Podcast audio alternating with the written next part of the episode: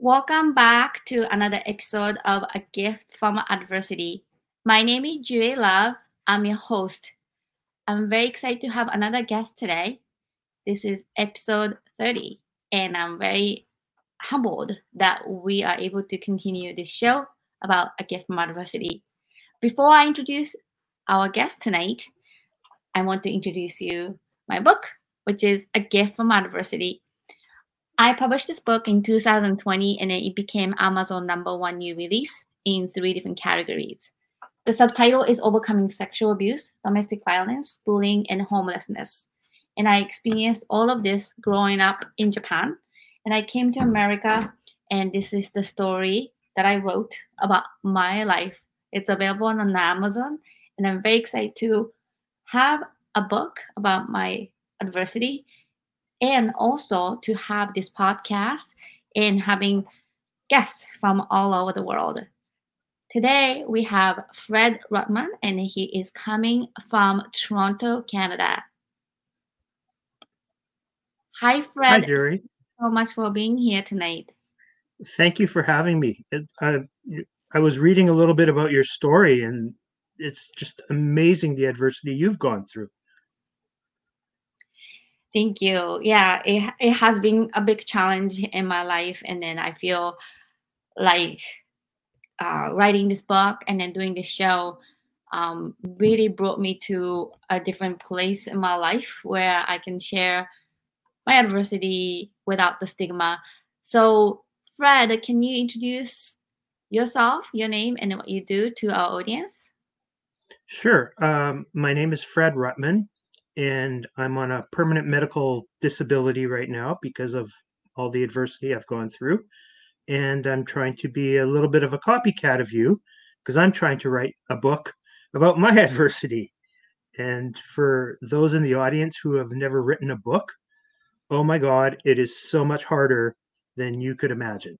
So kudos to you for for doing this my, story starts in the summer of 2009 when I had a bunch of episodes where I collapsed and hit my head. And it took the doctors a number of months to figure out what was happening to me. And what was happening to me was my heart was actually stopping, and I was clinically dead um, about 20 times. So, clinically dead means your heart has stopped for 30 seconds or more and you've stopped breathing. So they eventually figured out what was going on. It's called a full heart block or a third degree heart block. And that means the electrical system in your heart essentially shuts down. So there's nothing to send the electrical signals that tell your atria and your ventricles to to pump blood. So your heart stops, your blood pressure goes to zero, you have no blood or oxygen in your brain, and you collapse. And hit, in my case, hit your head repeatedly and repeatedly. So um, they finally gave me a pacemaker to uh, replace the signals that weren't going through anymore. And uh, that was the start of this adventure. But unfortunately, with a condition like mine, there was no roadmap to recovery. So nobody gave me an MRI to check my brain or my neural. I didn't have a neurological test. Um, I had all these deficits. I lost an entire language out of my brain. My speech was impaired. I was slurring my words. My balance was gone. My depth perception was gone. Uh, my fine motor control was gone. And nobody in the medical community came forward and said, here's a program for you. This is how you should be recovering for this. So I had to figure it out all on my own. Um, and I went back to things that had worked for me before, uh, being mostly exercise and trying to learn complicated things. So I went back to school and um, got a cert- certification in social media. Um, before all this happened, I was a college professor. Uh, I taught business, all sorts of courses, probably about 20 different courses. And a lot of that got wiped out of my brain as well from all these concussions. So I basically had to relearn everything. And well, Fred, thank you so much uh, for introducing yourself and then sharing your adversity. So uh, before uh, we dive in more to your adversity part of it, and do you have any website or social media that they can find more about your story? I'm just starting to get into the social media. Yes. So I have an Instagram, which I think you can see on screen. So my friend Deanna uh, lovingly gave me the nickname Repeatedly Dead Fred because that's what I was. I was repeatedly dead. And um, so you can go to my Instagram and find me there, or you can email me at repeatedly.fred, sorry, dot dead dot fred at gmail.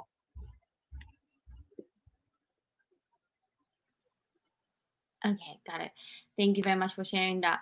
So, Fred, you are in Toronto, Canada, and I mm-hmm. know the hospital system is a little bit different than America. So, when these medical challenges were happening, um, did you have any like doctors or therapists or friend like you know support system that you were counting on? Like how um how was it like when you were going through these medical challenges?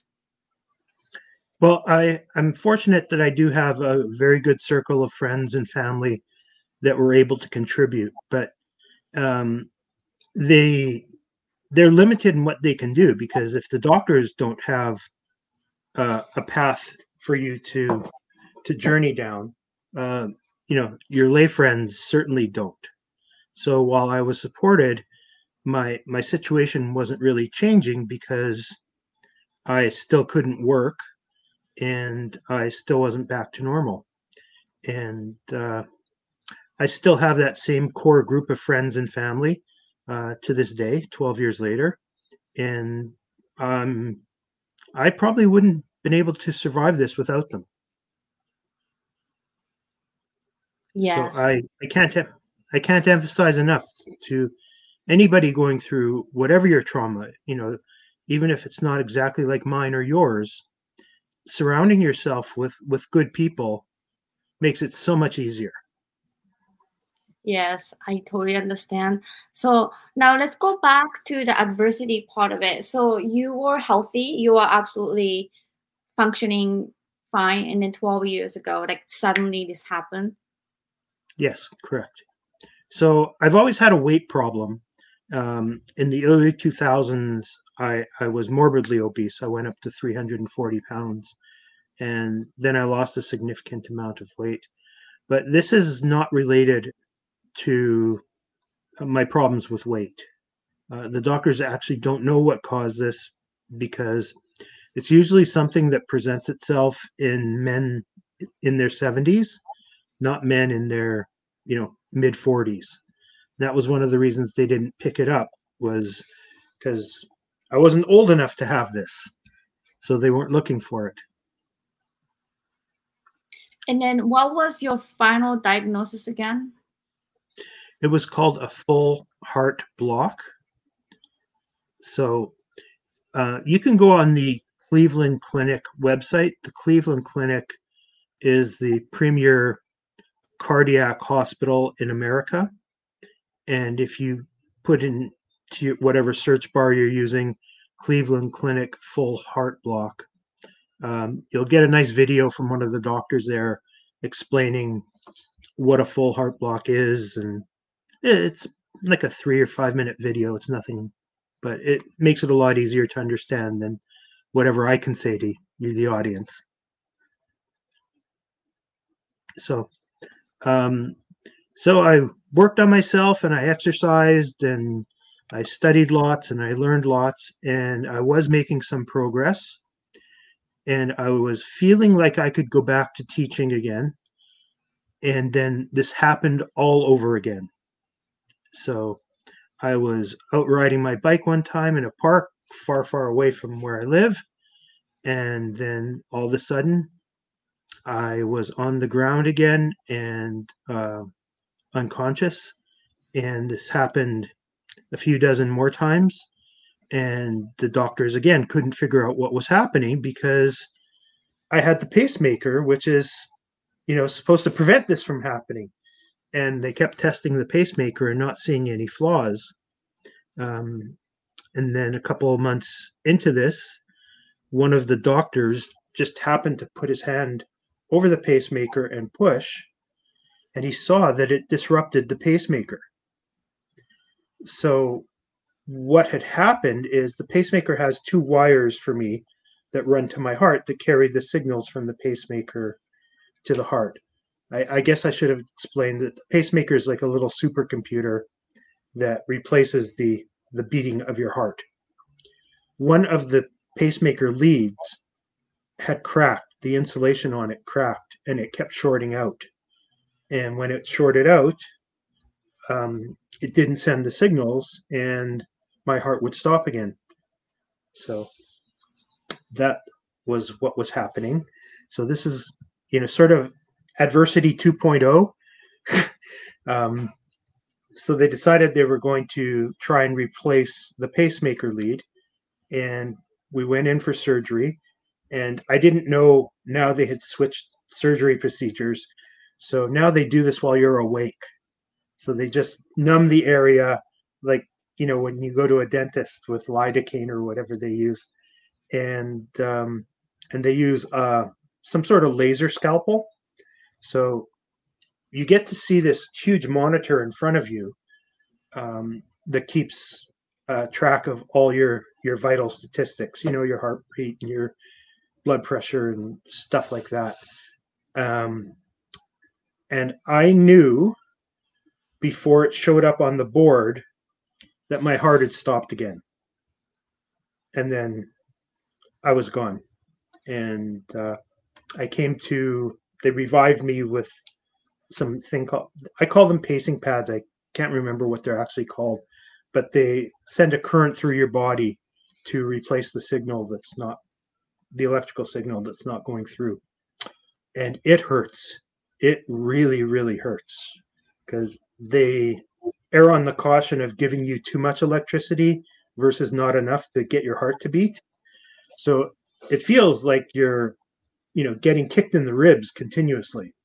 Um, so it's not very pleasant.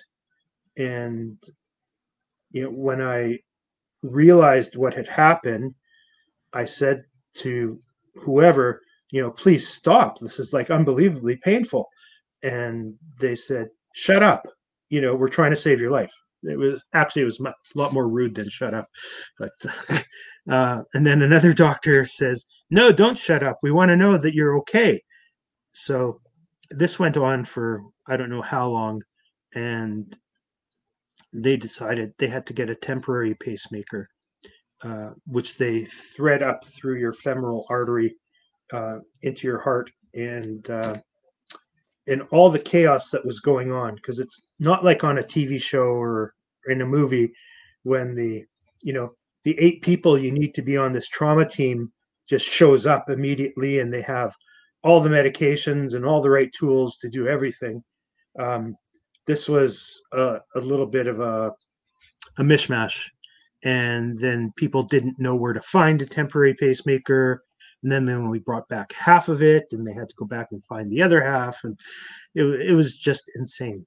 But in all that confusion, somebody was supposed to have sterilized my groin and put in some uh, numbing medication because they were going to have to cut me open so that they could insert the new pacemaker wire. And they forgot to do that. So that was uh, an incredibly painful experience, again, that I wouldn't want to go through, uh, nor would I wish it on anybody. Um, but they they finally did it, and uh, but I was left, you know, not having had my actual condition repaired. So the temporary pacemaker was in such a precarious position that I was on bed rest for a week. I was not allowed to move uh, because they were worried it would disconnect from my heart. And I had to wait until they made sure I didn't get an infection from uh, where they cut me open, and then we went for round two. so um, round two, this is actually supposed to be a 20 25 minute procedure because they they do about 800,000 pacemaker insertions a year across the world. And you know, they've been doing this for 30 40 years. So they they've got it down. So when stuff like this happens to me, it's just off the charts rare. So the uh, second attempt at this surgery, um, the doctors could not get the new wire in to replace the old one. And I was on the operating table for hours. And I'd wake up because I would fall asleep because they were, you know, doing whatever they were trying to do. And I'd wake up and the doctor was on a video chat with another doctor halfway around the world trying to figure out, you know, a workaround for this. And uh, I don't know what exactly they did at the end, but somehow they they got it in. And uh, apparently I was I was cured, so to speak. Uh, and I had a functioning pacemaker again. And uh, but then I had to go through all the rehab and everything that that I did the first time. So I had to, you know, do some higher end learning and more exercise and all those sorts of things.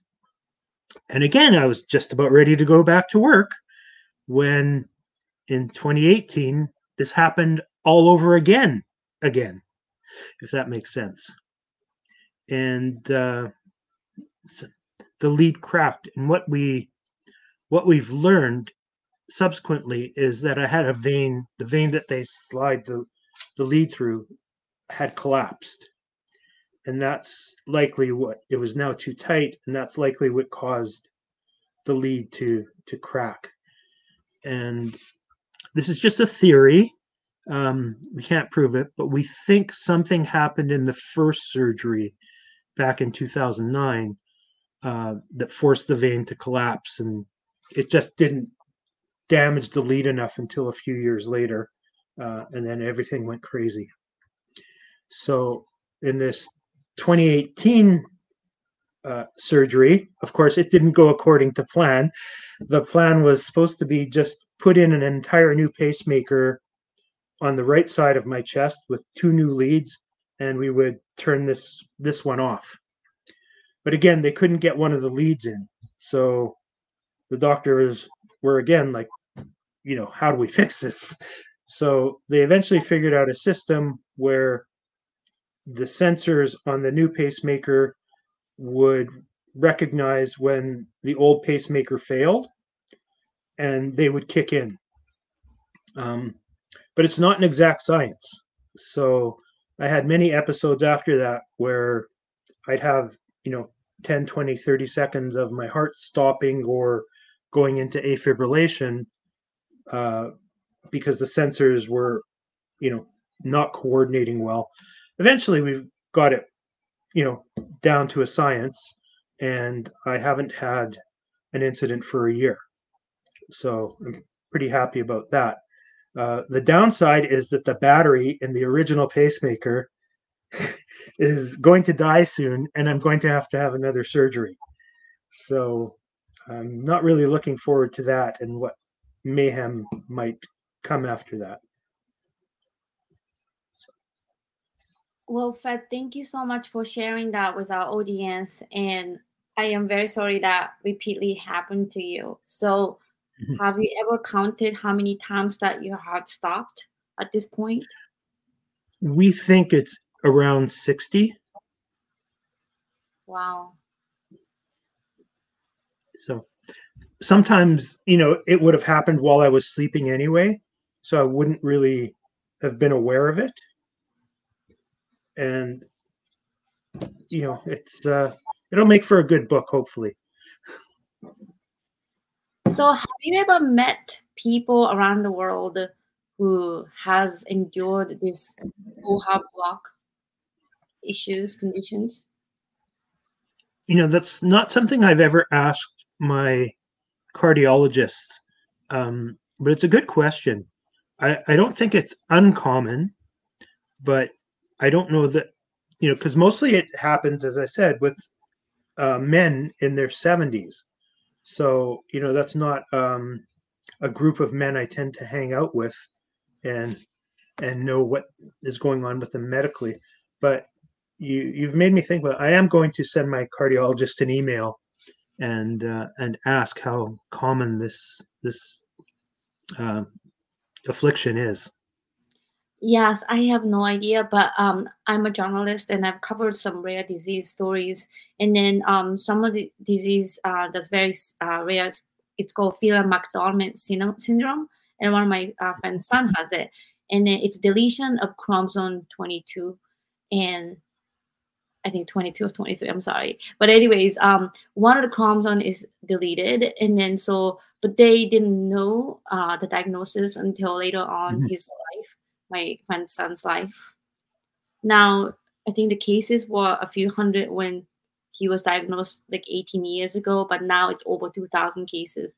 Now they have the foundation, they have a Facebook group page. So you might have some Facebook private group, closed group.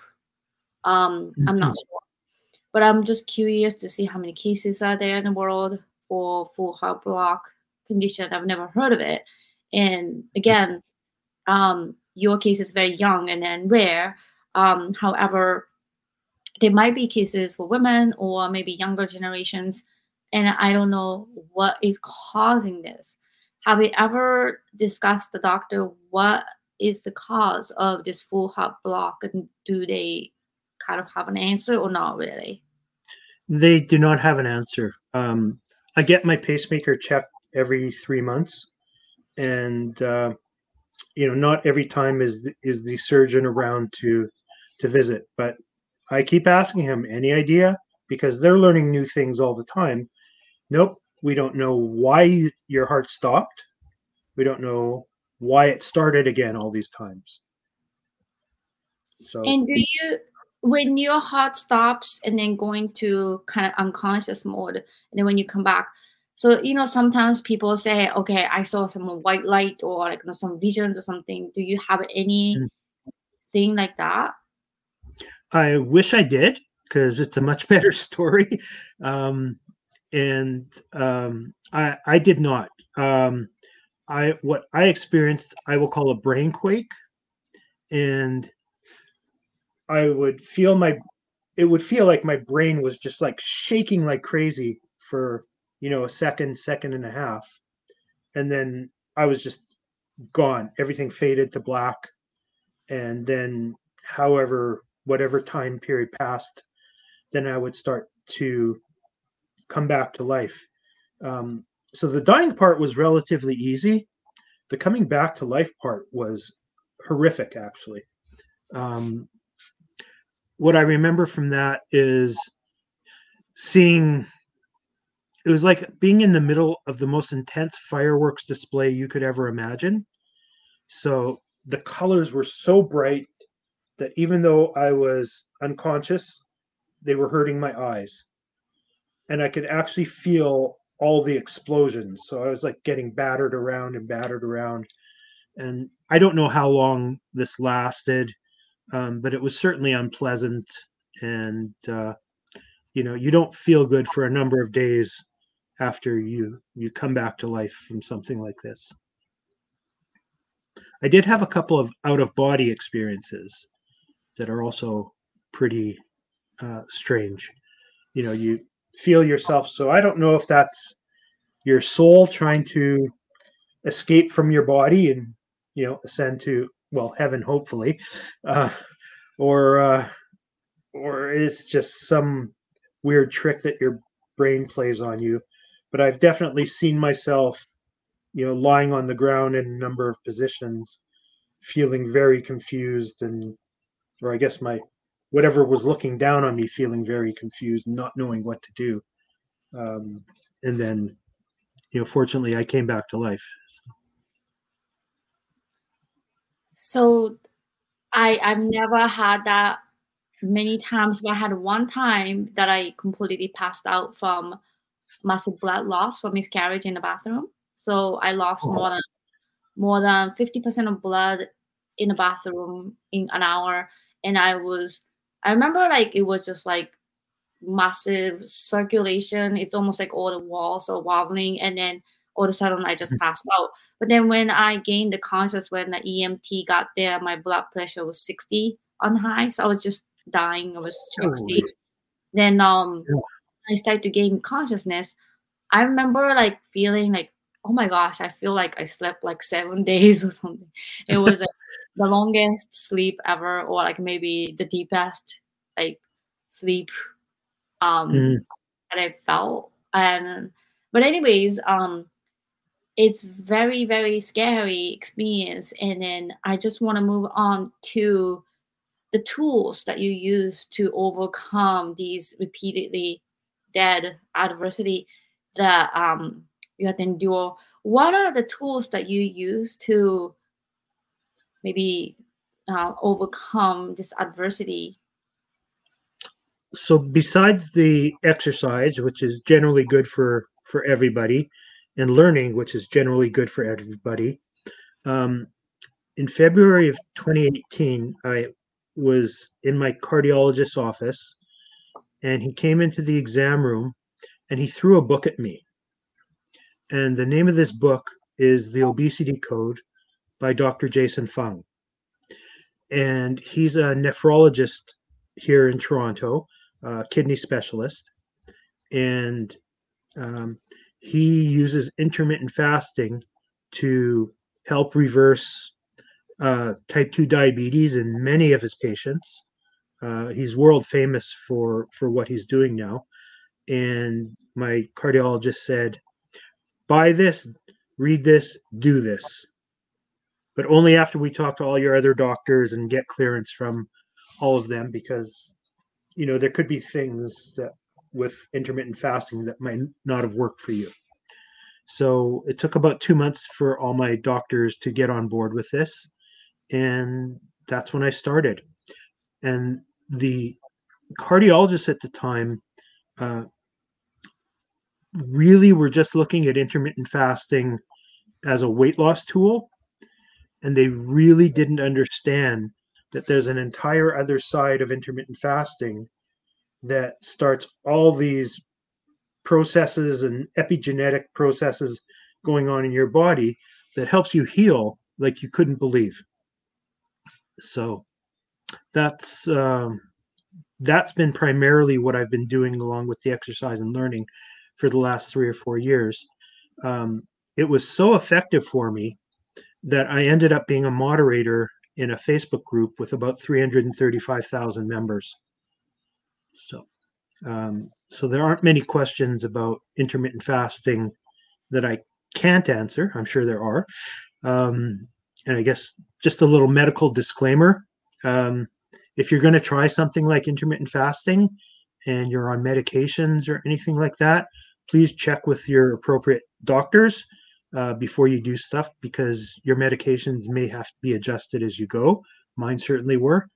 Um, and in general, if you're pregnant or breastfeeding or you've had a history of eating disorders, it's probably not a good idea to to go into the intermittent fasting world. So I've heard of intermittent fasting, and how does it work? It's like eight hours. Um, you can eat within like eight hours or something. That's one of the protocols. There, there's actually dozens of ways you can do it, which is good because we all have different lives and we all have different bio individuality.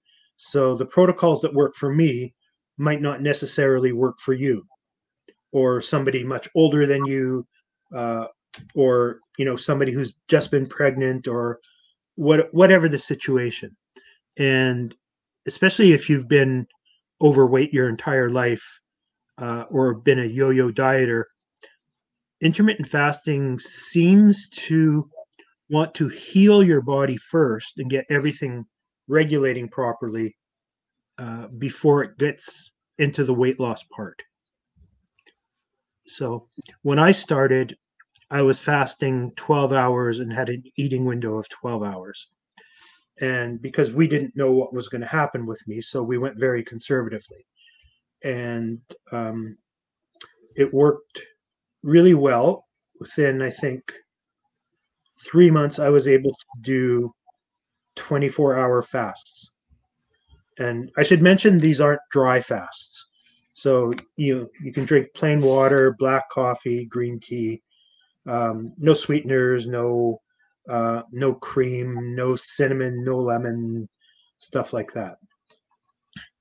So, um, and then I went from there, and uh, I've lost probably 10 sizes, 10 pant sizes um, in about a year. So it was pretty quick for me. Wow. So are you still doing intermittent fasting? I am. Um, and I've got some other adversity. I went through COVID uh, last April, and I had a particularly nasty case. And the COVID affects your gut biome, and um, so it's been quite difficult for me to get back to the levels of fasting that I was doing before. But I'm making progress, and uh, I'm sure I'll be back on track very, very soon. So what do you do? You just don't eat 12 hours? Um, now I, I do more longer fasts. So I eat 22 hours and then, you know, I'll have two hours that I can eat. That doesn't mean you eat for two hours straight or 12 hours straight or whatever your eating window is. That just means, you know, you can have your one meal a day or your meal and a snack or meal and a snack and dessert or however you want to work it um, during that what we call the eating window. So some people do much longer fasts a couple of times a week. They do alternate day fasting. And uh, before I got COVID, I was doing a 40 hour fast twice a week. Wow. So, um, and those are fun. It's a little more of a mental game than a physical game.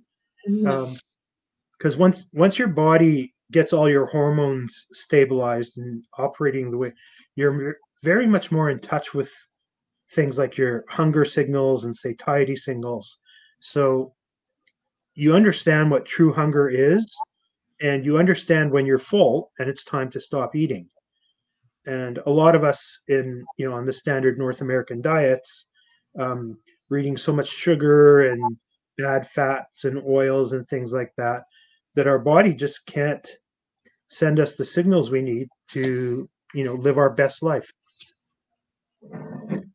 yes i've done master cleansing seven days master cleansing with water uh, lemon juice cayenne pepper and maple mm-hmm. syrup twice in my life and that was like mental yes you know and stuff but it actually helped my gut intestine digestion a lot um, prior sure. to yeah, prior to the master cleansing, I really had digestion problems. So then after that, I really never had the digestion problem um, for the for after the first one. And then the second one, it was easier, much easier mm-hmm. than the first one. I thought I was gonna die, but you know, the uh, mm. second one was like no, I knew what to expect. So I was maybe gonna go to eight, day eight, but then I just said no, I should eat. So I went back. But I've definitely heard of intermittent fasting and then heard some really great effects. So I'm I'm really happy that it's working for you and then it's mm-hmm. helping you. Mm-hmm. And thank you so much for sharing. Now let's actually move on to our last question, which is a gift that came from the adversity. So how would you describe a gift that came from this? Uh, I think the gift that's come from this is I went down this journey and I actually found intermittent fasting and have learned how much it can help people. So I've become an intermittent fasting coach and I've helped probably hundreds of people, um, whether it's getting rid of an autoimmune disease or their hair stops falling out or they lose weight or all the inflammation in their body goes away like it did for me. Um, there's just so many things that that it does as a byproduct of fasting, and I get to change people's lives for the positive now. You know, before I was a professor, so I, you know, I help kids, you know, get a career path. And and hopefully gave them some wisdom. But this is something, you know, you get to see people's quality of life improving, and I find that incredibly rewarding. Well, thank you so much for sharing that. I totally like know, appreciate you willing to share this knowledge that you actually use to overcome your adversity and these medical challenges because so many people like who had maybe discovered these tools that worked for them maybe they don't think it's important to share but i think it's very important to share just like i'm doing mm-hmm. uh, with that podcast where i wanted to create a, a safe platform where people can talk about adversity and tools and then gift that came from it without having any stigma. Mm-hmm. For sure. I think you're doing an amazing thing. Thank you very much, Fred. So, what is your last word for our audience? Oh, um, there's a psychiatrist named Viktor Frankl that came through the Holocaust.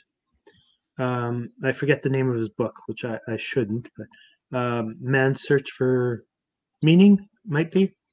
But one of his quotes is if you have hope, you can overcome anything. And and I believe that's true. And it's not like hope is you know like gas prices now there's a limited supply. There's as much hope as you want to grab onto and as you can grab onto that can help prepare you um, or propel you into the future to to get where you need to be. Well, great. Thank you very much for uh, coming to A Gift from Adversity tonight. It's been a pleasure talking to you. Thank you. My pleasure as well. Have Absolutely. a good night. Yes. And thank you for our audience for tuning into another episode of A Gift from Adversity. And then we have more guests coming in the month of March and April and May. And I'm very excited to host all the guests that are coming in, in the past. And you can check out a Gift from Adversity on Facebook and Anchor.fm and then Spotify. See you next time.